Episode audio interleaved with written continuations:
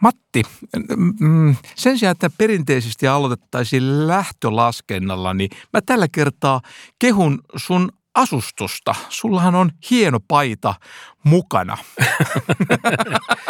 Lähes yhtä hieno kuin sun vaaleanpunainen paitasi. Eikö se ole hemmetin hieno paita? On, on. Näitähän on, me ruvetaan jakelemaan meidän kuuntelijoille tässä lähitulevaisuudessa, jos ne ovat sen ansainneet. Niin, oikeastaan mun olisi pitänyt vastata tuohon sun äskeiseen väitteeseen, että eikä ole, koska se on yhden paidan teksti.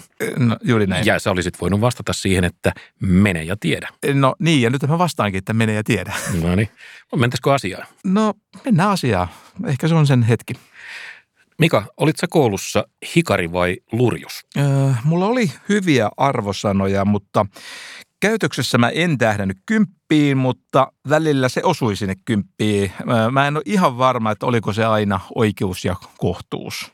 No, koulu on joka tapauksessa tärkeä, koulu on pyhä ja koulu on ilmeisesti vähän rikki kaikki. Yleisradiohan rakensi joitakin aikoja sitten koulukoneen, josta alkoi aikamoinen pärinä, mutta että siitä alkoi myös aika hyvää keskustelua siitä, että onko koulu menossa nyt ihan pöpelikkää. Paljonhan on esitetty arveluita siitä, että missä jamassa tämä meidän koulu on ja mitä sille pitäisi tehdä. Mutta se, mikä tässä on ällistyttävää, on se, että meillä ei ole oikein tietoa eh, tämmöisten ratkaisujen pohjaksi.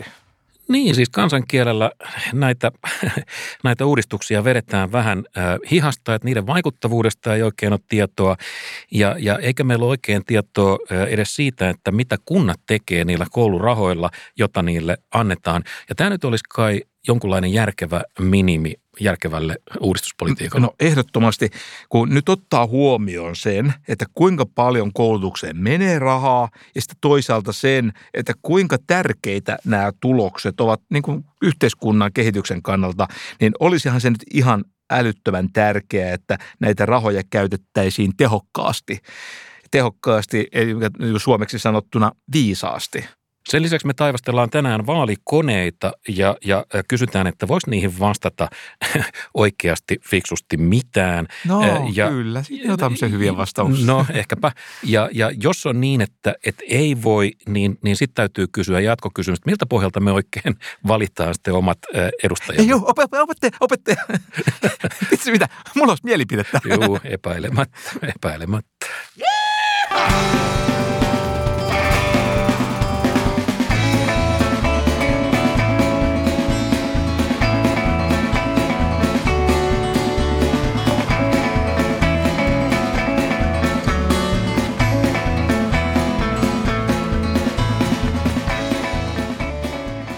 No juu, moni on täytellyt vaalikoneita ja, ja hakenut itselleen ehdokasta. Mä olin hiljattain yhdessä vaalitapahtumassa, poliittisessa tapahtumassa, jossa oli paikalla iso joko kansanedustajia ehdokkaita ja ne siellä itkivät, että miten raskasta näiden vaalikoneiden täyttely on ihan epäinhimillistä ja, ja, ja mä kehottin, että tähän voisi nyt laattia jonkunlaisen poliitikoille tarkoitetun vaalikone tuen ja ehkäpä terapiatakuun. Mä luulen, että nämä terävimmät, innovatiivisimmat ehdokkaat ovat jo käyttäneet tekoälyön tarjoamia tämmöisiä mahdollisuuksia. Testataan nyt vähän tätä, tätä vaalikonejuttua. Me tehdään nyt sillä lailla, että mä esitän sulle muutaman kysymyksen. Okay. Ja nämä kysymykset on peräisin Helsingin Sanomien vaalikoneesta. Okay. Ja nyt me katsotaan, että minkälainen poliitikko Mika Malirannasta tulisi. No, mä en oikein usko, että olisin kovin suosittu, mutta kokeillaan. No juu, vaihtoehdot on siis täysin eri mieltä, jokseenkin eri mieltä, ei samaa eikä eri mieltä, jokseenkin samaa mieltä ja täysin samaa mieltä. Oletko valmiina? No joo, aloitetaan mun puolesta. Väite numero yksi. Jos on pakko valita, on parempi korottaa veroja kuin leikata julkisia palveluita ja sosiaalietuuksia. Öö, ei samaa eikä eri mieltä. Mm-hmm. Suuret tuloerot ovat hyväksyttäviä, jotta erot ihmisten lahjakkuudessa ja ahkeruudessa voidaan palkita. Mm, ei samaa eikä eri mieltä. Valtion pitäisi puuttua nykyistä voimakkaammin markkinoiden toimintaan, jotta talous olisi kaikille reilu. Anteeksi, mua naurattaa vähän kysyessä. Ja vastauksesi kuuluu? Mm, ei samaa eikä eri mieltä. Valtion on annettava suunniteltua enemmän rahaa sosiaali- ja terveydenhuoltoon, vaikka se tarkoittaisi säästöjä muualta, veronkorotuksia tai lisää velkaa. Tätä pitää pikkasen miettiä sanoisin, että ei samaa eikä eri mieltä. no, Palkkojen verotusta pitää alentaa, vaikka se johtaisi palveluiden leikkauksiin, muun verotuksen kiristämiseen tai velan kasvuun. Ja yritäs nyt vastata. No mä oon koko ajan vastannut. Ja mä mietin tätä, äh, mm, ei samaa eikä eri mieltä. Mitä, mitäs pelleilyä tämä nyt? Tää nyt kun ei, ei, mä niin osaa vastata. Nämä äly, kysymykset on älyttömän monitahoisia ja nämä on sellaisia asioita, joissa ne pirut e, istuu ja asuu siellä yksityiskohdissa. Et ei, ei näihin, ne on tosi vaikeita. No joo, siis vakavasti puheen, niin, niin selvähän on se, että vaalikone ei ole ehkä ihan ihanteellinen ratkaisu niin kuin monimutkaisten yhteiskunnallisten ongelmien ratkaisuun, mutta sen sijaan se on ehdokkaalle tilaisuus avautua, mm-hmm. niin kuin hiukan maalailla, että minkälainen hän on ihmisenä. Mm-hmm. Ja signaloida. Niin, siis tietyllä tavalla kysymys on, on tällaista signaloinnista, jos, jos sä niin haluat sanoa, mutta tietyllä tavalla sekin on äänestäjälle, se voi olla äänestäjälle olennaista informaatiota. Joo, ei, joo, ei pidä niin ymmärtää väärin. Että kyllä minusta nämä vaalikoneet ovat tärkeitä ja itse asiassa monet näistä kysymyksistä on muotoiltu niin hyvin kuin niitä nyt ylipäätänsä nyt voidaan muotoilla. Itse asiassa vähän samanlaisen ongelman kanssa on painiskeltu tämän ekonomistikoneen kanssa, josta mm-hmm. me ollaan jossain aikaisemmassa jaksossa puhuttu. Mutta tämä liittyy siihen, että asiat ovat monitahoisia ja silloin näiden kysymyksien asettelu on tosi vaikeaa. Mutta Ekonomistikoneessa ja vaalikoneessa mun mielestä erityisen arvokas osa on nuo avovastaukset, jossa voidaan vähän kehystää ja taustottaa. Kyllä, plus ekonomistikoneessa se, että siinähän ilmaistaan nimenomaan vastaajan tuntema epävarmuus tämän asian suhteen. Että se on, se on, se, se on tärkeä. Vaalikoneesta puuttuu se. Joo. Paitsi, että mä sanoin, että en ole ihan varma. Joo, joo. Mm, mä väittäisin, että yksi asia on kuitenkin objektiivinen fakta, ja se on Suomen julkisen talouden rakenteellinen alijäämä. Mm. Toki tuon alijäämän niin siihen suuruuden mittaamiseen liittyy paljon epävarmuutta, mutta meidän tulot ja menot eivät ole pitkä aikavälillä tasapainossa. Se on kutakuinkin varma asia. Toisin sanoen, tämä ei ole kysymys, johon olisi olemassa erikseen vasemmistolainen, oikeistolainen, konservatiivinen tai, tai, tai arvoliberaali vastaus, että tämä vaje on. Se just, on olemassa. Just näin. Vaje on, mutta sitten se, että että mi, millä se korjataan, niin sehän vaihtelee sitten yhteiskunnallisten arvojen mukaan. Toisilla tässä painottuu enemmän valinnanvapaus ja sitten taas toisilla tasa-arvo. Taas toiset, niin ne saattaa arvostaa perinteitä ja sitten taas toiset uudistumista ja kaikenlaista moninaisuutta. No nyt me tullaan tähän näiden aikojen toiseen teemaan, joka on, on tietysti tämä valtiovarainministeriön laatima kuuluisa leikkauslista, josta tuli kova poru maaliskuun alkupäivinä.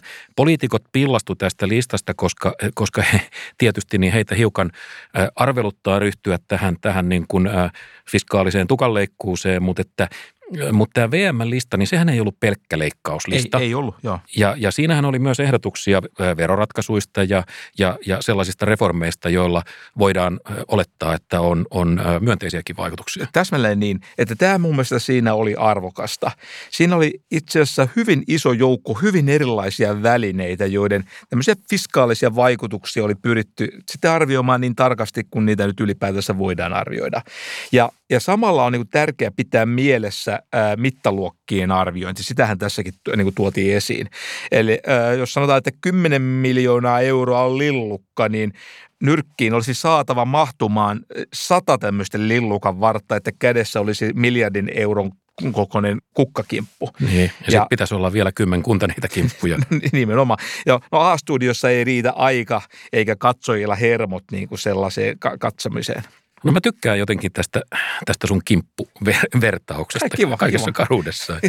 No kimpuissa verojen ja menojen suhteet voisivat niin vaihdella, tai sitten verojen ää, sekä menojen rakenne.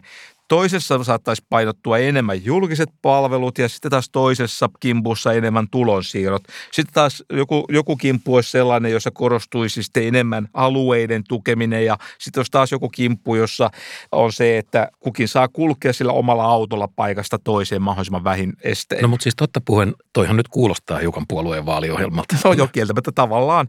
Ongelmana näissä on usein se, että nämä kimput on sellaisia, että niistä ei oikein saa selvää, että mitä ne lopulta pitää sisällään ja ennen kaikkea, että onko ne sitten taloudellisesti realistisia, että onko se rajaehto niin kunnossa, eli ne ovat taloutta korjaavia. Well, well, my friend. Realismihan on yksi näitä maailman vaikeimpia käsitteitä, miten se sitten määritellään. Mutta mut, kukat on paketissa ja sitten mennään säätytalolle hallitusneuvotteluihin ja paketit menee niin kuin kokonaan sekaisin. Se, se kimppu, jonka sä luulit saavas, niin sitä ei nyt taatusti sieltä tule ulos, koska, koska ruvetaan – politikoimaan. No näin. Ja no, se kuuluu demokratian politikointi. Niin. Ja, mutta vaikka nämä alkuperäiset kimput olisivat olleet selkeitä ja niin kuin tässä puhuttiin realistisia, niin sieltä siinä on ongelmana se, että vaalien jälkeen sitten huomataan, että mikään näistä kimpuista ei ole saanut edes 25 prosentin kannatusta. Ja niistä sitten pitäisi sitten rakentaa joku uusi kukka-asetelma. Jolloin käy niin, että mukaan otetaan sellaistakin, jolle moni on saattanut sanoa – kategorisesti ei. Siis ehdo, niin, ehdokas sanoi, että ei missään tapauksessa, kun hän haluaa nyt sitten signaloida äänestäjille, että minkälainen, kuinka ryhdikäs ja puhdas hänen arvomaailmansa on. Mutta okei, miten Floristi Maliranta ilmaisee sitten kansan tahdon tässä, tässä kimppujen kimpussa? No eikö se jotenkin äh, mene niin, että jos kokoomus saa vaaleissa enemmän ääniä kuin SDP, niin se kai voitaisiin tulkita että niin, että – niin silloin julkisen talouden tasapainottamisessa pitäisi leikkausten saada suurempi paino. Niin pitäisi. Tai jos sitten kävisi niin, että SDP saa enemmän ääniä, niin sitten taas niin kuin pitäisi painottua enemmän ehkä semmoinen kuin kokonaisveroasteen nosto. Ok, juuri näin. Olet ollut yhteiskuntaopin oppitunnilla paikalla, mutta, että, mutta eikö näin käy joka tapauksessa? No äh, valitettavasti ei. Käytännössä tähän as, kuvaan astuu peliteoria kaikkineen mutkineen. Vanha ystävämme peliteoria. Joo. Jos joku puolue tässä sattuu sitten erilaisista syistä äh, johtuen niin äh, olemaan semmoisessa strategisesti oivallisessa asemassa niin peliteoreettisesti, niin silloin voi käydä niin, että hyvin pienelläkin kannatuksella saa kimppuun tosi paljon itselleen rakkaita kukkia, vaikka sellaisessakin tilanteessa, että ne on vähän kalliin puoleisia. Okei, jos me nyt vähän oikeastaan näitä meidän hienoja kielikuvia, niin, niin asian ydinhän on tässä. Äänestäjä ei pysty ennakoimaan lopputulosta.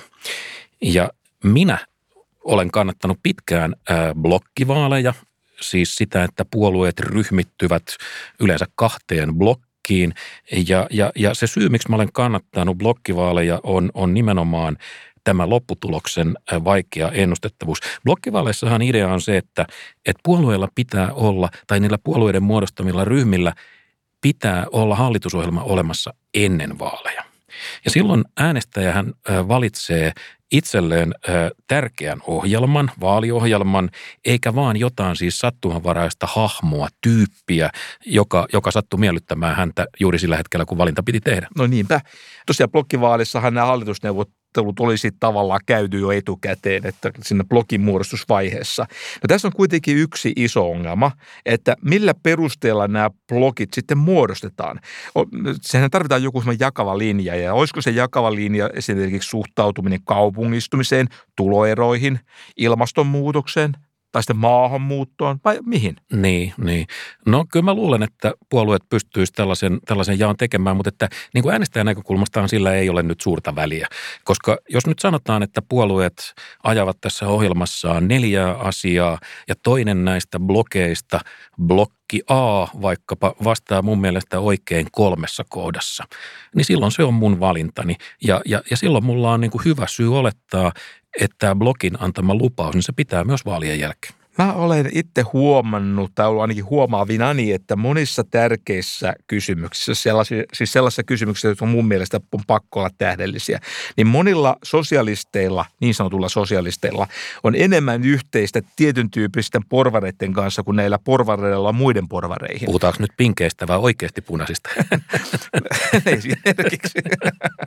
Joo. No, no, sanotaan, että välillä tulee mieleen, että tämä, tässä niin sanotussa porvarisosialistijaossa on enemmän kyse mielikuvista kuin reaalipolitiikasta, no, eli signaloinnista. Tässä mä oon sun kanssa vähän, vähän samaa mieltä. Mutta mitäs tämmöinen idea?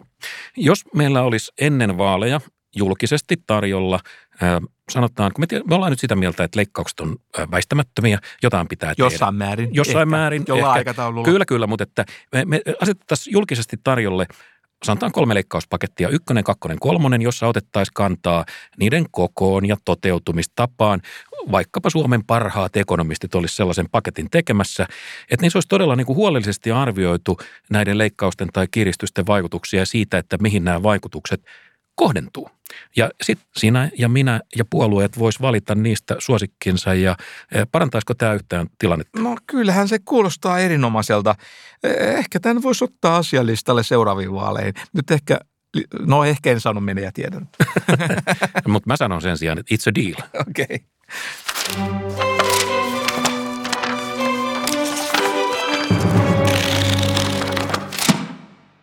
Tässä alkuvuonna on ollut hyvää aikaa lueskella kirjoja ja sitten mikäs yllätys se siellä vastaan tulikaan. Matti Apunen on kirjoittanut kirjaan. Tähän saakka sun tietos on ihan oikein. Joo ja kirja on nimeltään, itse asiassa nimikin on aika kiinnostava, Sinistä terästä. Mm-hmm. Ja sitten Suomalainen konepaja ja tulevaisuus. Tässä kirjassa ihmetellään suomalaisia metalliyrityksiä ja, tai katsotaan sitten itse asiassa tulevaisuuteen yhden yrityksen tarinan kautta. Joo, näin on. Mitä, ja se, mit, mitä sä oot oikein mennyt tekemään? se yritys on nimeltään Logistics, se toimii Pirkkalassa, Tampereen kupeessa ja, ja se, on, se on hieno yritys. Se on kasvanut kymmenessä vuodessa noin suurin piirtein kymmenkertaiseksi ja työllistää tällä hetkellä noista vajaat sata ihmistä. Siellä on fiksu nuori omistaja nimeltään Joonas Tammisto ja Joonakselle tämä kasvu on ollut ää, koko ajan suorastaan pakkomielle hyvä juttu. Mutta nyt mun kysymykseni kuuluu, tämän, tämän kirjan peruskysymys kuuluu, että, että mikä on tehnyt tällaisen kasvun, kasvuloikan mahdolliseksi ja ennen kaikkea, mikä saisi tämän Joonaksen firman – jatkamaan kasvua, koska jossain vaiheessa hänellekin tulee sellainen olo, että aika paljon on jo saavutettu. Miksi ottaa enää isoa riskiä, jolla voi niin kuin vaarantaa senkin, mikä on jo, jo, jo, jo nyt niin kuin saatu aikaan. Et toisin sanoen firman myyminen alkaa houkuttaa ja golfin, golfin peluu ajanviettäjänä tuntuu yhtäkkiä niin kuin aika kivalta. Okei, okay. no mitä, mitä ne siellä Pirkkalassa oikein valmistaa? No ne valmistaa muun muassa porakruunuja kaivoslaitteisiin, erilaisia hydrauliikkakomponentteja, mutta niiden tärkein tuote on paperikoneen levitystela. Ja sehän on vähän sellainen erikoinen kappale. No, se, se, se, se, se, tota, se, se ei ole sellainen normaali lieriö, vaan se on sellainen banaanimallinen tela, joka pitää paperikoneessa sen, sen massan radan oikein levysänä. Mutta kun, kun mä pyörin siellä, siellä pajalla, niin mun, mun on pakko sanoa, että nämä nykyiset metallikässyt, niin ne, ne on kyllä melko kiinnostavia tai oikeastaan huippukiinnostavia ja, ja ne on paljon enemmän haitekkiä kuin ehkä kuvitellaan. Että siellä niin kuin robotit surraa ja, ja sitä rataa. Eli digitalisaatio on edennyt siellä. Se on välttämättä, se on elinehto nykyiselle Okei, modernille yritykselle. Siitäkin on vähän, teloista mä en tiedä mitään, mutta sun kirjassa on pari tämmöistä yleistä pointtia, jotka on tärkeitä. Sä käyt siinä läpi metalliyrityksen kasvua ja sanot, että rahoitus on edelleen pullonkaula. Ja tämä tietysti taloustieteilijänä vähän hämmentää. Niin, tehän, tehän aina niin kuin vänkäätte, että et, et kyllä hyvät ideat, jos sulla on hyvä idea, niin kyllä siihen aina rahaa saat. No eikö mukaan raho- markkinatalous toimi? Doh, teoriassa kyllä, varsinkin jos tähän ideaan liittyy joku fyysinen laite. Joo. Esimerkiksi sorvi tai, sorvi tai niin. niin, robottisolu tai vastaava, silloin sulla on vakuus. Sulla on, se raha on niin kuin, silloin joku fyysinen vastinkappale.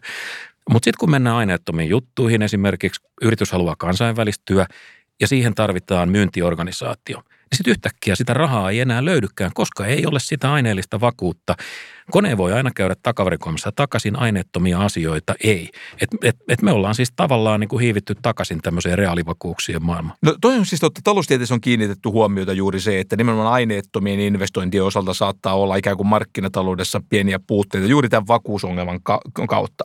No sä käyt kirjassa läpi tämän yrityksen toimintaa näissä viimeaikaisissa kriiseissä. Siellähän oli ensin finanssikriisiä ja sitten oli koronaa ja sitten lopuksi vielä tämä Venäjä Venäjän hyökkäyssota. Joo, tämä oli, tämä oli tosi mielenkiintoista, että miten tällainen yritys joutuu sopeutumaan kolmeen kriisiin. Kolme kläpsäystä. Niin, niin ja ka, ne, ne, on, ne on kaikki eh, keskenään niin kuin vähän, vähän niin kuin erilaisia. Ja, ja nyt noin niin kuin lyhyesti sanottuna, niin tuntuu siltä, että se yrityksen omasta näkökulmasta tämä viimeinen tuntuu olevan tietyllä tavalla vaikein, koska tota, se on sekoittanut esimerkiksi raaka-aineiden arvoketjut aika pahasti ja moni asia, joita aikaisemmin pidetään itse, pidettiin itsestäänselvänä, niin ei enää olekaan. Ei ole ihan satavarmaa, että sitä terästä tulee siihen pihaan. Ja jos, jos se tulo loppuu, niin sitten ei tietenkään pysty tekemään niin kuin mitään. Sulla on myös muutama yleinen liikkeen johtoon liittyvä idea, jotka oli itse asiassa aika hauskoja. Kerro nyt, mikä tämä oli tämä vastapainomalli? No se on yksi sovellus siitä, mitä on joskus kutsuttu vähän, vähän toisaalla nimellä paholaisen äh, asianajaja. Tämä on tämä Joo, tämä, tämä menee vähän, vähän tota, äh, uskonnon puolelle. Siis mun kaverini Wigmanin Juha on, hän on siis kassavirta konsultti, tällainen laskentareiska ja, ja me on kehitelty tämmöistä ajatusta, jossa tota, yritystä haastettaisiin koko ajan sillä, että se olisi joku tyyppi, joka, joka väittäisi koko ajan ohjelmallisesti vastaan kaikissa investointia ja, ja, ja, ja eikö niin osto, ostosuunnitelmia. Eikä. Niin, eikä ole. Toisin sanoen, että testataan niin kuin liiketoimintaideoiden lujuus tämmöisellä järjestelmällisellä vastarinnalla. Vastaan vänkääjä. Niin, vänkä, vänkääjä, vänkääjä homma, joo, se sopisi meille. Tiedätkö muuten, mikä oli alkuperäinen paholaisen asianajaja? No ainakin mä tiedän, että semmoinen elokuva on. Oli juu, siinä Al, Al Pacino teki hienon suorituksen ajatuksen. Mutta siis paalaisen asianajaja oli katolisen kirkon ikiaikainen menetelmä, jos tutkittiin, että oliko joku tällainen niin sanotusti kanonisoitava ihminen, ihminen, josta aiottiin tehdä pyhimys, niin oliko hän kelvollinen pyhimykseksi. Jolloin tehtiin niin, että paikalle haettiin kirkon oppinein saatavilla oleva teologi, siis joku todella, todella hyvä vänkääjä, joka yritti vaan niin kuin järjestelmällisesti, ohjelmallisesti todistaa, että ei tämä ihminen nyt niin hyvä ollut kuin te luulette. Ja jos ehdokas läpäisi testin, niin todettiin, että kai hän on nyt sitten riittävän hyvä pyhimykseksi tieteessä on otettu tuo sama järjestely itse asiassa käyttöön. Niin, niinpä. Ja huomasin muuten, että sä olet myöskin kelpuuttanut mukaan yhden ekonomistin idean. Mm, että tekään voi aina epäonnistua. ja, ja tässä tapauksessa tämä ekonomisti on vanha ystävämme Ari Hyytinen. Joo, terveisiä Arille. Ari kirjoitti viime vuonna loistavan blogin, jossa hän ehdotti, että et, et liikkeenjohto todella voisi ottaa käyttöön tämmöisen samanlaisen hypoteesimallin kuin, kuin tieteessä tehdään. Mm. Että rakennetaan jotain liiketoimintaratkaisua varten – hypoteesi, oletus siitä, mitä tapahtuu. Ja sitten lähdetään tutkimaan sitä, sen kestävyyttä niin samantapaisilla säännöillä kuin, kuin tieteessä. Tarkoittaa siis sitä, että siivotaan sivuun erilaisia henkilökohtaisia mieltymyksiä ja kaikenlaista itsepetosta, jossa päättäjät on niin kuin tosi tosi hyviä. Et, et niin kuin sä sanoit, niin tämä on itse asiassa vähän samaa kuin, kuin tuossa vasta, äh, vastapainojutussa. Joo, ja, ja tämä hypoteesijuttuhan ei ollut pelkkä Arin heitto. Hän referoi italialaista tutkimusta, jossa havaittiin, että, että hypoteesimallia käyttäneet yritykset, niin ne olivat itse asiassa pärjänneet selvästi paremmin kuin, niin kuin, niin kuin tieteellisessä niin kuin verrokki, sama vertailuryhmä, jossa ei ollut tämmöistä treatmenttiä, tämmöistä kokeilua. Näin testausta. on, test, testattu. Hän on ilmeisesti myös, että hänen oma ideansakin on testattu. No, Hypoteesi on testattu. Nimenomaan, tämä on minusta hyvä.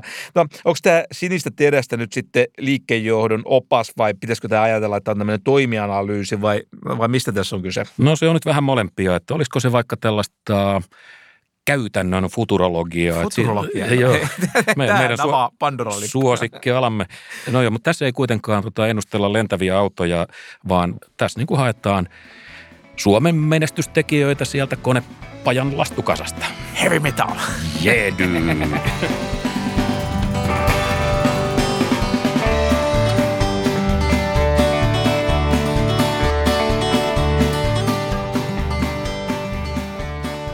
Mutta sitten mennään kouluun. Aika, yes. mon, aika monethan näkee painajaisia siitä, että, että ne joutuu takaisin koulun penkille. Musta se on outoa.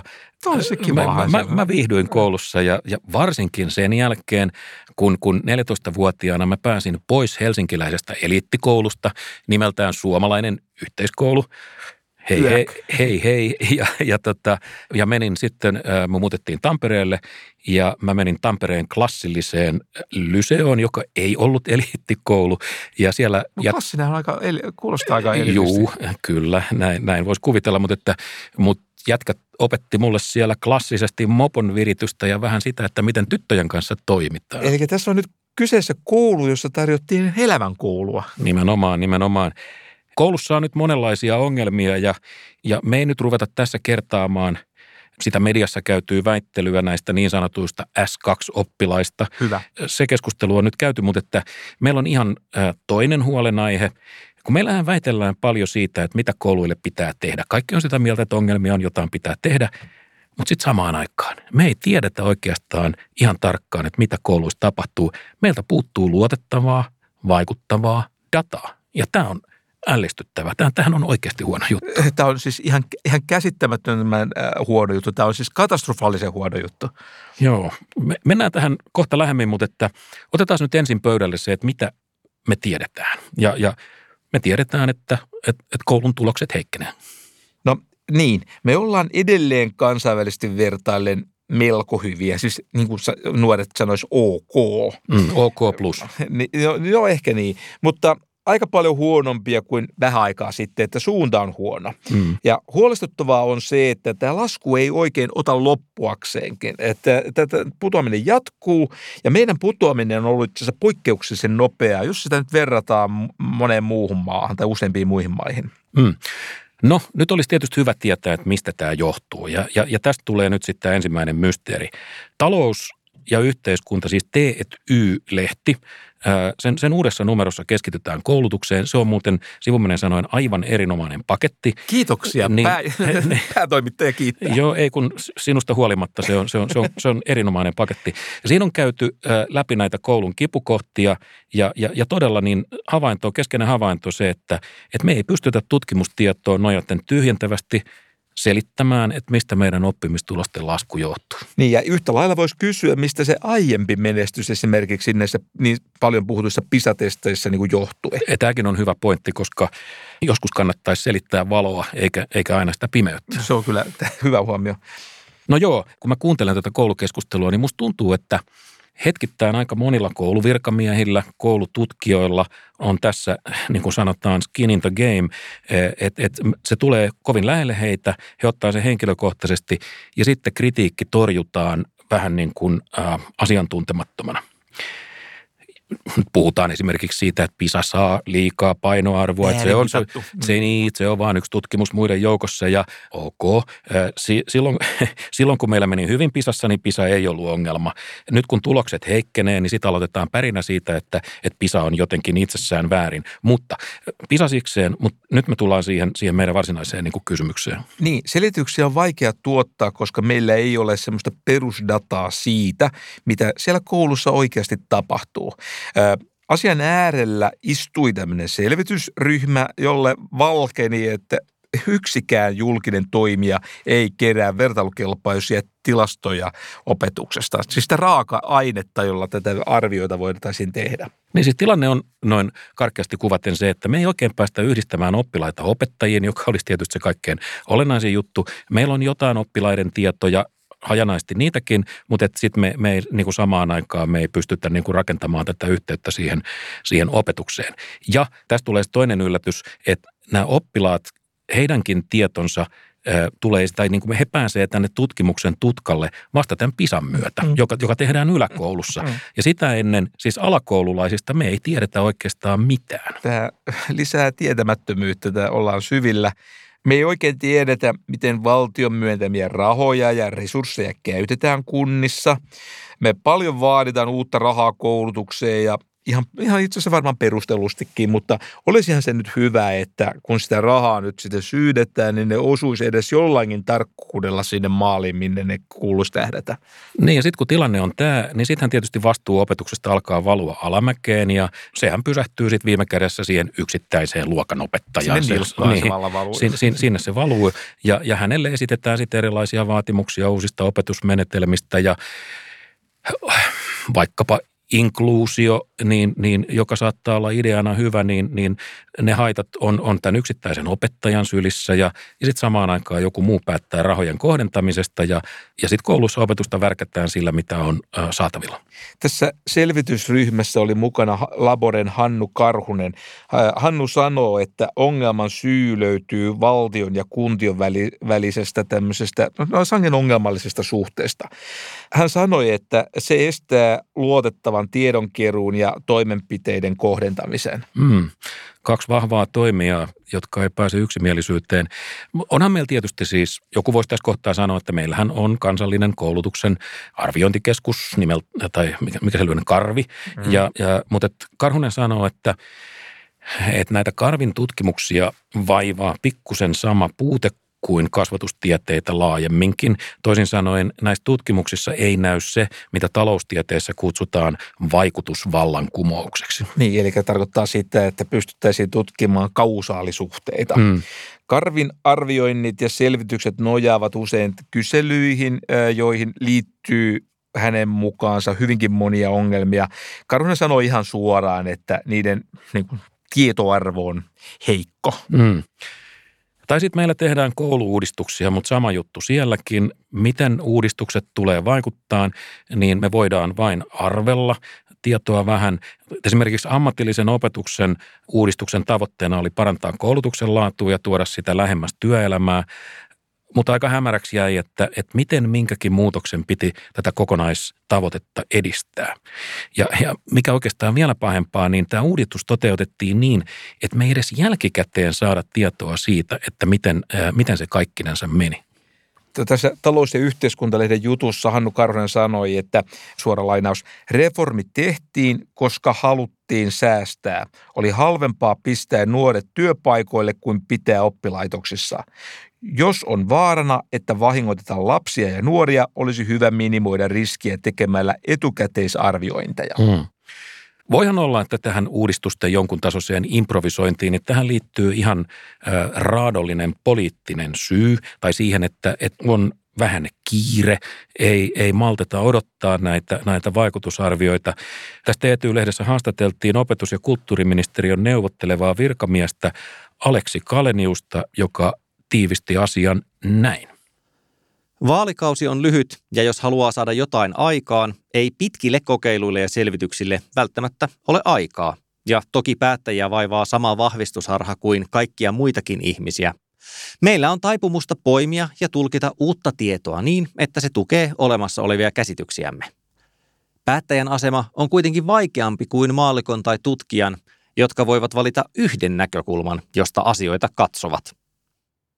Niin, että siis toisin sanoen, jos istuva hallitus haluaa sulan hattuun jostain uudistuksesta ja se haluaa, että se tapahtuu vielä samalla vaalikaudella, niin ei ole vaan yksinkertaisesti aikaa jäädä odottelemaan näitä, näitä arviointeja. Perusongelma on se, että yleensä isot ja tärkeät asiat tapahtuvat hitaasti ja asteittain. Niihin menee siis yleensä enemmän kuin neljä vuotta. No, sehän tarkoittaa käytännössä sitä, että tyypillisesti kulloinenkin hallitus niittää tavallaan sen edellisen hallituksen kylvämää satoa, hmm. niin hyvässä kuin pahassa. Tämä selvitysryhmä, johon me tuossa aikaisemmin viitattiin, niin se ehdottaa, että Suomeen rakennettaisiin valtakunnallinen, olikohan se nimeltään opettajarekisteri. Se on, se on hyvä idea. Se sinänsä tietenkään se ei poista koulujen ongelmia, mutta me saataisiin edes kuranttia niin kuin asiallista dataa ja mahdollisuus tutkia fiksusti sitä, että mitä koulut tekee ja missä meidän ongelmat on. Musta tämä kuulostaa ihan hyvältä idealta. Tätä opettajarekisteriä on ajettu mm, viisi vuotta eteenpäin ja nytkin jäi pois syksyn budjettikeskusteluissa. Nyt toivotaan, että se olisi keväällä taas hallitusneuvottelussa pöydällä, mutta kun taas nyt miettii näitä julkisen talouden menopaineita, niin eihän tämä nyt kauhean lupaavalta näytä. Mm. Mutta mehän voitaisiin vaikka lähettää vaatimus säätytaloon. Joo, siis nyt tämä vaatimus. Opettajarekisteri nyt. Nyrkki pitää. Hanska pitää.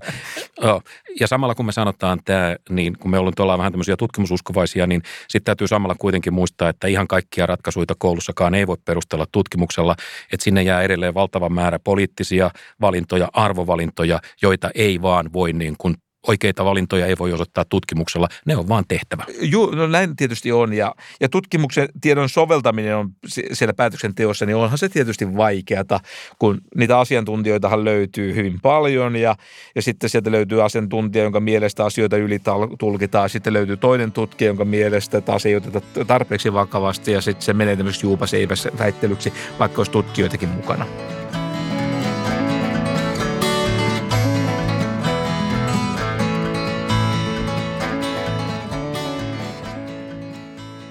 No niin, me sanottiin tuossa aikaisemmin, että on ehkä vaikea esittää yhtä jättiläissyytä tai ratkaisua koulun ongelmiin, mutta, että, mutta että jos ei löydy niin kuin valtavaa jättiläisratkaisua, niin, niin koitetaan löytää niitä pieniä. Ja meillä olisi tässä nyt keskipitkä lista näitä, näitä, no niin. näitä pieniä pureja. No mä tiedän, no nyt sä tykkää näistä keskipitkä.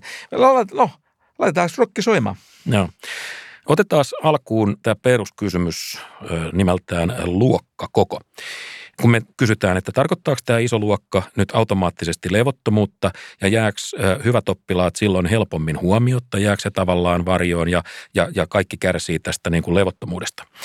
Viime vuonna julkaistiin Susanne Sireenin, Roope Uusitalon, Olli-Pekka Malisen ja Vesa Närhen tutkimusartikkelia, ja siinä osoitettiin, että kyllä, suuret luokat johtaa työrauhan heikkenemiseen ja, ja ne on yhteydessä heikompaan koulumenestykseen. Tässä tutkimuksessahan hyödynnettiin tämmöistä koeasetelmaa, jossa pieni muutos oppilasmäärässä johtaa hyvin erilaisiin luokkakokoihin.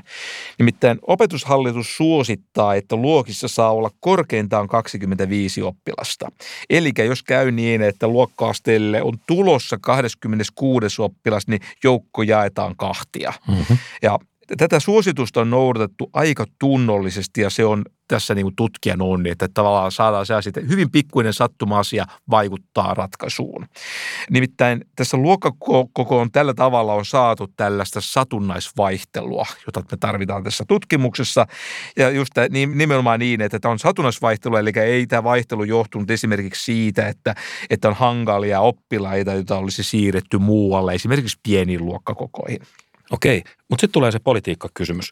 Jos on niin, että pienempi luokka tarkoittaa parempaa työrauhaa, niin pitäisikö meidän nyt vain yksinkertaisesti ottaa käyttöön tämmöinen potilasmitoituksen tai hoitajamitoituksen tapainen velvoittava raja, sillähän se tulisi hoidettua vai, vai synnytetäänkö me samanlaisia ongelmia kuin sotessa? No se tässä on tietysti pulma, että pitäisi löytää tehokkaita keinoja ja kiintiöt eivät ole ja tämmöiset mitoitukset ei ole aina tehokkaita. Niin siis pätevistä opettajista ja erityisopettajista on ilmeisesti jo nyt ö, huutava pula. Ja kysymys kuuluu, että mitä sitten tapahtuu, kun tämä velvoittava mitoitus ei täyty? Ja mikä on niin kuin se ratkaisu, e, joka ei tietysti voi olla sellainen kikkailu, jossa sitten aletaan laskea niin kuin siivoojatkin hetkeksi niin kuin opettajiksi tai apuopettajiksi siis tämähän on tämä resurssien kohdentaminen tai kohdentuminen niukkuuden oloissa, niin sehän on taloustieteen tätä ihan kuuminta ydintä, että mikä olisi tämmöinen optimaalinen luokkakoko. Ja sitten tämmöisiä vaikeita kysymyksiä, että vaihteleeko tämä optimi esimerkiksi nyt vaikka oppiaineen mukaan. Tai opettajan kykyjen mukaan, koska jos meillä on karismaattinen, kokenut, hyvä opettaja, niin, niin hänellehän se optimikoko tai se raja saattaisi olla ylempänä kuin jollekulle toiselle. Niin, tai sitten myöskin sillä voi olla merkitystä, että minkälaisesta oppilasporukasta on kyse. Onko luokkakoon optimi ihan sama esimerkiksi vaikka tytöille ja pojille? Tai entä, tai entä mitä vaikuttaisi se, että jos tällä opettajalla olisi käytössä sitten jotain tämmöisiä vähemmän päteviä apuopettajia? Koulunkäynnin avustajia, juuri näin. Ja tässä mä luulen, että me ollaan nyt Mä uskon henkilökohtaisesti, että siinä me ollaan aika lähellä ratkaisua. Tankassahan tätä aikanaan tutkittiin ja todettiin, että, että apuopettajien määrän lisääminen on, on taloudellisesti tehokkain tapa edistää näitä oppimistuloksia. Ja jos multa kysytään, niin se olisi, se olisi mun ratkaisuni, jolloin tapahtuisi tällainen virtuaalinen luokkakoon pienentäminen kun meillä olisi enemmän näitä apuopettajia tai koulunkäynnin ohjaajia, se olisi niin kuin kustannustehokkain niin. todennäköisesti tämmöinen ihmisperäinen, inhimillinen ratkaisu. Siis, jos jotain epäinhimillistä ratkaisua, niin tekoälysovelluksia voisi käyttää. Sekään ei ole huono, nimittäin jonain päivänä me saatetaan nähdä luokissa koneita apuopettajina. Ok. Meidän etla-aikainen työkaveri näiden koulutusasioiden todellinen asiantuntija Hanna Virtanen. Terveisiä Hannalle. Terveisiä Hannalle, niin hän, hän toivoi omassa haastattelussaan TTY-lehdessä, että et, et kouluihin saattaisiin eri ikävaiheisiin kattavat standardoidut testit ja ne auttaisi oppimistulosten tässä kehityksen tutkimisessa meitä aika paljon eteenpäin. Mitäs tästä tykkää? No Tietenkin mä tykkään mm. tästä. Tietysti on siinä varmaan toinen puoliakin, mutta kyllä näitä mittaustuloksia aina tarvitaan sieltä sun täältä. Hanna sanoi, että standardoitujen testien hyöty olisi erityisesti se, että, että niiden avulla voisi erotella toisistaan niin sen asian, että mitä tapahtuu oppimiselle ja sitten sen, että, että mitä oppilaiden arvioinnille. Niin, että nyt kun me ei, me ei aina tiedetä, että kun, kun tutkitaan näitä arvosanoja, tutkitaanko me oppimista vai tutkitaanko me arvosanojen antajaa asiaa, Nimenomaan. joka olisi hyvä erottaa toisistaan. Ja sitten toinen hyöty, se johon aikaisemmin tuossa viitattiin, niin on se, että me saattaisiin jo aika varhaisessa vaiheessa tietoa näistä lapsista, eikä meidän tarvitsisi odotella, että alakoululaiset pääsee ylemmille luokille ja, ja, ja mukaan pisatesteihin. Ja Suurin osa meidän tutkimuksista alkaa ysiluokista eteenpäin, koska data alkaa sieltä. Jos meillä olisi tällaiset Hannan toivomat testit, niin me nähtäisiin ehkä ennakkomerkkejä siitä, että et, et, et mihin lapset on menossa, mihin opetus on menossa ja jotain tyyliin, missä vaiheessa tällainen mahdollinen eriarvoistuminen alkaa ja kasvaako se matkan varrella ja, ja niin edelleen. Nythän on tilanne se, että tutkijat eivät saa tutkimuskäyttöön edes arvosanatietoja. Joo, siis hämmästyttävää. Me tiedetään PISA-tulokset, mutta, että, mutta, mutta niiden hyödyllisyyttä heikentää se, että tutkijat ei ole saanut lupaa yhdistää näitä tuloksia niin muihin yksilötason aineistoihin. Ja nyt me tullaan taas tähän EUn yleiseen tietosuoja-asetukseen, tähän kuuluisaan GDPRään. Että jos me DDR. niin, niin, niin, muuten kuulostaa jo. Et kun meillä on tämä kouluista kerätty aineisto, jos me halutaan yhdistää siihen tietoa esimerkiksi oppilaiden vanhempien kotikielestä, persoonallisuudesta tai, tai, tai somen käytöstä, niin, niin se ei käykään. Tutkijathan ei nimeä yksilöitä, yrityksiä tai kouluja ja ei yhdistä tietoja niin, että siellä näkyy sen yksilön nimi. Että niin. tässähän käytetään vain tämmöistä tilastomassaa. Niin, se on tietysti syytä ymmärtää luottaa siihen tutkijan integriteettiin. Ja mä en niin tiedä, mitä tällä yliinnokkaalla GDPR-tulkinnalla voitetaan, mutta että musta alkaa näyttää aika selvältä, että jotain me siinä kyllä hävittää. Mä oon siis kuitenkin ymmärtänyt niin, että niin kun lainsäädännössä on aika yleisenä se lähtökohta ja linja, että tutkimuskäytössä voidaan tehdä poikkeuksia tässä tietosuojasäännössä, no koska nyt, tutkijoita ei kiinnosta yksittäiset henkilöt, niitä kiinnostaa ne ilmiöt ja ne vaikutussuhteet. Nyt sitten tekemään poikkeuksia. Sitten arviointi, johon me viitattiin, niin, niin se kaivelee mua kanssa pikkusen. Useinhan meillä syytetään arviointia siitä, että lasten koulumotivaatio heikkenee tai jopa ajaudutaan niin kuin sivuraiteille, mitä, mitä ikinä. Ja, ja, ja onko todella näin, että ollaanko me näin hauraita? Tota, Hanna Virtanen puolusti arviointia. Hanna sanoi talous- ja yhteiskuntalehdessä seuraavasti. Tämä on jännä asia – Lasten ja nuorten mielenterveydessä ja hyvinvoinnissa on tapahtunut kielteistä kehitystä, mutta emmehän me tiedä, mikä paineita lisää. Ei koulutusmaailmassa arviointi tai kilpailu ole viime vuosina muuttunut mitenkään pahemmaksi. Tuntuu hassulta syyttää arviointia kaikesta, koska sitä on ollut ennenkin.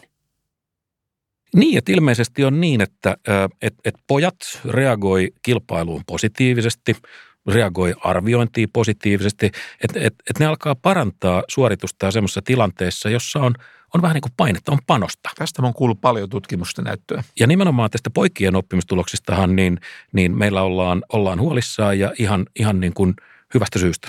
Hanna kysyy aivan ilmeisen retorisesti, että olemmeko tehneet ja tekemässä kouluista enemmän tytöille sopivaa paikkaa. Musta on rohkea ajatus, josta voisi kyllä kyllä keskustella hiukan, hiukan lisääkin. Palataanko tähän jossain vaiheessa? Palataan tähän. No, sitten on vielä asia, joka ei suoranaisesti liity oppimistuloksiin, mutta että se on sen verran muuten tärkeä ja mielenkiintoinen, että, että otetaan se vielä esille, ja se on oppivelvollisuus iän pidentäminen. Kaikillahan ei koulunkäynti maistu, varsinkin näille pojille, ja, ja mäkin olen ollut aika pitkään sitä mieltä, että onks, mitä järkeä on istuttaa niitä väkisin koulussa, jos motivaatio on, on ihan niin kuin nolla – Tästä on kyllä nyt harvinaisen selkeää ja sanoisinko vahvaa näyttöä siis siitä, että koulussa lusiminen kannattaa, koska sitä kautta voi säästyä lusimiselta paljon karummassa paikassa. Okay. Nimittäin, arvaatko mikä se on? Kyllä. Kristina Huttunen, Tuomas Pekkarinen, Roope Uusitalo ja Hanna Virtanen ovat tehneet tästä aiheesta tutkimusta, johon mekin tota, viitattiin viime Kerran vuonna. mainittiin, joo. joo. Ja tämä tutkimus julkaistiin hiljattain Journal of Public Economics-lehdessä. Tämä on melkein niin kuin American Economic Review, että on no, aivan huippulehti. No sanottaisiko, että tämä on taloustieteessä sama juttu kuin tota, voittaisi 60 metrin aitajuoksun Euroopan mestaruuden sisäradoilla. No vähintään sitä mittaluokkaa jo. Okei. Okay. Nyt me nähdään tilastoista, että et, et matalasti koulutetut on rikollisten rikoksia tehneiden joukossa yliedustettuina. Et ihmiset, jotka tuomitaan käräjäoikeudessa, niin heistä – siis tämmöiset 25-40-vuotiaat ihmiset, niin, niin heistä noin puolet on pelkän peruskoulun varassa. Niistä, jotka tuomitaan ehdottomaan vankeuteen, niin heistä 75 prosenttia on pelkän peruskoulun varassa. Kun sitten taas kun katsotaan koko populaatio, niin siinä joukossa niin pelkän peruskoulun varassa on vain 15 prosenttia väestä. Ja toihan on aika selkeä yliedustus. Ja itse asiassa tämä sama ilmiö on havaittu monissa muissakin maissa. No voiko, nyt siis, voiko nyt siis sanoa, että koulutustaso ja tuomioiden välillä on yhteys? Siis tämä kuuluu korrelaatio. No itse asiassa mikä on tärkeää, että tässä on vielä enemmän kuin korrelaatio, että tässä nimenomaan on kausaaliyhteys. Eli tässä tutkimuksessa hyödynnettiin tämmöistä niin sanottua luonnollista koeasetelmaa, joka oli syntynyt siitä, että siellä ikään kouluvalinnoissa on semmoisia tietynlaisia satunnaisia kohtia. Ja sen takia se on menikin tämmöiseen huippulehteen, että siinä oli hyvinkin innovatiivisesti hyödynnetty tämmöistä luonnollisen koeasetelman tilannetta, jolloin päästiin aitoihin tämmöisiin ikään kuin Harvo harvoin kohdattuun kausaatio. Niin, kausaali, joka, joka on siis politiikkatoimien se keskeinen asia, että me täytyy löytää oikeita vaikutussuhteita.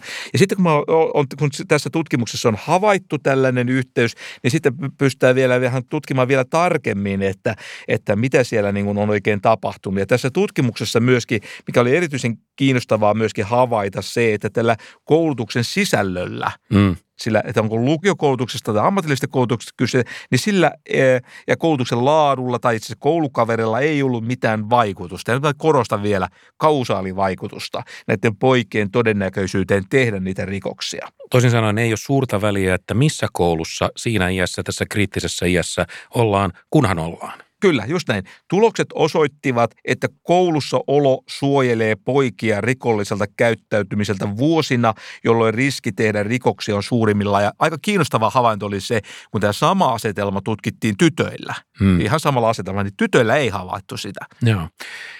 Tämä tieto koulukaverien vaikutuksesta, se vähän hämmästytti mua ja, ja aika paljonkin. Ja, ja me soitettiin Hanna Virtaselle ja kysyttiin vähän lisää. Ja Hanna sanoi, että... Rimpautettiin kaverille. Niin, kilautettiin kaverille. Ja, ja Hanna sanoi, että joo, että tota, koulukaverit muuttuu kyllä tosi paljon sen mukaan, että mennäänkö parempaan vai huonompaan kouluun. Mutta että rikoksen teko todennäköisyydessä, niin, niin asiat ei muutu. Ja toisin sanoen siellä Äh, aiemmassa vaiheessa, peruskouluvaiheessa, nämä koulukaverit vaikuttaa kyllä, kyllä rötöstelyn todennäköisyyteen, mutta ei enää siinä 16, 16 äh, plus vaiheessa. Toisin sanoen äh, tämä vapaa-ajan kaveriporukka on jo vakiintunut niin, että koulu ei enää vaikuta radikaalisti siihen, että kenen kanssa sitten hengaillaan. Joo. Mutta tämä on, tämä, on niin kuin, tämä on iso asia, koska mun täytyy nyt myöntää harvinainen tapaus tämäkin, että tämä, tämä muutti kyllä vähän mun käsitystäni tästä oppivelvollisuuskysymyksestä. tähän seinään. niin. Ja tämähän on niin kuin hyvä muistutus siitä, että kun me puhutaan näistä koulutusinvestoinneista, niin me usein ajatellaan, että se tarkoittaa hyvää työllisyyttä ja parempia ansiotuloja – mutta että sillä voi olla myös niin kuin muita suottuisia vaikutuksia, josta tämä on erittäin terveellinen muistutus. Joo, ne on erittäin tärkeää pitää mielessä.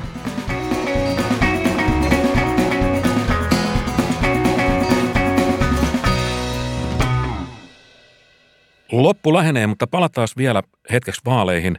Mä olin siis tuossa joitakin aikoja sitten kahvilla Kangasalan torilla ja, ja, ja, ja niin kuin mä kerroin, niin siellä pärähti päälle vaalitilaisuus. Ehdokkaita oli ehkä 20 ainakin ja heillä oli kaikilla avustajat ja sitten oli vielä muutama puolueen piirisatraappi siihen päälle ja meitä äänestäjiä meitä oli tasan kaksi. Joo, ymmärrän. Nyt oli sellainen tilanne, että kerrankin joku kuunteli sun juttuja ihan no, tarkasti. No to, todella. No mä kiersin sitten jututtamassa näitä ehdokkaita ja, ja, ja siellä oli näitä innokkaita avustajia, jotka halusi halus tietysti niin kuin hoitaa hommansa ja ne tarjosi kaikki mulle lakua tai jotain, jotain ihme pastilleja ja nyt mulla nyt mulla on taskut täynnä lakritsaa, että jouluun saakka riittää, riittää helposti. Ja siinä mä ajattelin, että kyllä tämä demokratia on ihan mahtavaa. siellä siis te, te sokeri humalassa sitten toikkaroitte siellä. Että, no, no hyvä, että siellä ei pussilonkeroa vedetty. No ministeri tyyli, juu ei. Sitten mä tietysti tota, kyselin ja, ja, ja kilpailutin vähän vaalilupauksia ja, ja mä huomasin, että yllättävän monet ehdokkaat kannatti valtatien 12 leventämistä välillä Linnaajanmaa Kangasalan keskusta. Kun, kun mä, kysellä, että mikä jossain muualla? kun, mä, kun mä vähän vihjasin, että tie on mun mielestä aika ahtaan puoleinen ja Kato että ei tämä niinku yhteisten asioiden hoitaminen, ei tämä tämän vaikeampaa, että asia on kunnossa. Okei. Okay. Kangasalan maantien leveys on meidän asiamme, miten se kiteytetään? Näin, näin on. Sitten mä annoin ehdokkaille vähän viestintäneuvontaa, okay. ihan, ihan hyvää hyvyyttä. Niin, politiikkahan on perimmiltään viestintää, eikö ja, totta? Ja, no, ja mulla, on, mulla on siinä katsos hiukan kokemusta. No, oi, oi, oi, oi. Jos nyt nähdään sitten, että joku puole romahtaa viime metrillä ja ennen kaikkea siellä Kangasalan suunnalla, niin tiedän kyllä, että minkä pumpun tilaisuudessa sä oot ollut siellä. No siinä oli yksi ehdokas, joka sitten esitteli ylpeänä omaa slogania ja siinä luki jotain tyyliin sitkeyttä ja toivoa tai mitä olikaan. Ja, ja sitten sit mä sanoin tälle ehdokkaalle, että et, et kuule, että vaalilause on pikkusen eri asia kuin rukous. Ja nämä sitkeydet ja toivot, niin ne, ne kuuluu enemmän tähän jälkimmäiseen osastoon. Ja tota, ootko muuten nähnyt Somessahan on kiertänyt sellainen, sellainen tota, kuva, joka on yhden maansiirtoliikkeen kaivinkoneesta ja sen, sen, sen, sen koneen kyljessä on siis tämän firman nimi ja sitten siinä lukee, että slogan, että on kaivettu muutakin kuin persettä. joo, mä, joo, mä, joo, mä näin sen. Ja tota, mä sanoin tälle edustajaehdokkaalle, että tässä tässä on todellista markkinointia. Ja, Se on no, niin, niin, ja tota, no, no, kandidaatti ei varsinaisesti ilahtunut ja hän kysyi synkeän, että onko tämä mun lause nyt sitten jotenkin huono.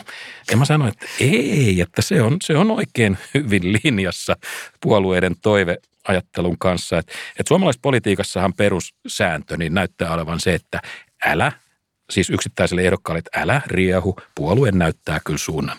Mä on pakko sanoa, että mä oon pikkasen eri mieltä. Mm-hmm. Tämä liittyy siihen, että äh, mähän on he, näiden pitkien listojen kannattaja ja Suomessahan on tämmöiset niin sanotut henkilövaalit. Niin äh, kun meillä on henkilövaalit, niin kunkin ehdokkaan kannattaa yrittää ja koko ajan herättää huomiota, olla jotenkin silleen niin kuin erikoinen. Okay. Nimittäin 95 prosentin ei tarvitse tykätä sinusta yhtään, ne saattaa jopa inhota sua. Mutta kaikki on ok, jos siellä on 5 prosenttia, jotka tykkää ja jos siellä on ne 5 prosenttia, jotka tykkää, niin sä pääset melko varmasti eduskuntaan. Mutta jos meillä olisi pitkät listat, niin kuin esimerkiksi Ruotsissa, niin tilannehan olisi toinen, eikä meillä parlamentissa olisi julkiksia, vaan siellä olisi iso, tämmöinen tosi kaunis, harmaa joukko semmoisia asiaosaajia, jotka kyllä tietää, että miten tämmöinen järkevä ohjelmakimppu kasataan. Wow. Hyvä. Tämä oli mun vaalipuhe. Nyt, nyt, nyt, nyt vetää puhumattomaksi. Hyvät kuulijat, tämä meidän vaalitilaisuus loppuu nyt tähän. Mehän ei ehditä enää ääneen ennen tätä kansanvallan suurta juhlaa, joka on, on huhtikuun alussa, joten me toivotetaan teille hyviä vaaleja ja, ja äänestäkää hän oikein. Ja M.A. vetoaa, menkää kaikki äänestämään, että hallitusneuvottelussa sitten tiedettäisiin, että millainen kimppu lillukoita ja muita rehuja on nyt se kansan tahto. No niin. Mikä se muuten se lillukka on? lillukka. Se on Euroopassa kasvava, monivuotinen, hyönteispölytteinen vatukkakasvi, latinaksi rubus saxatilis. Ei taloudellista merkitystä. Aha, okei. Okay. Kaikkea säkin tiedät.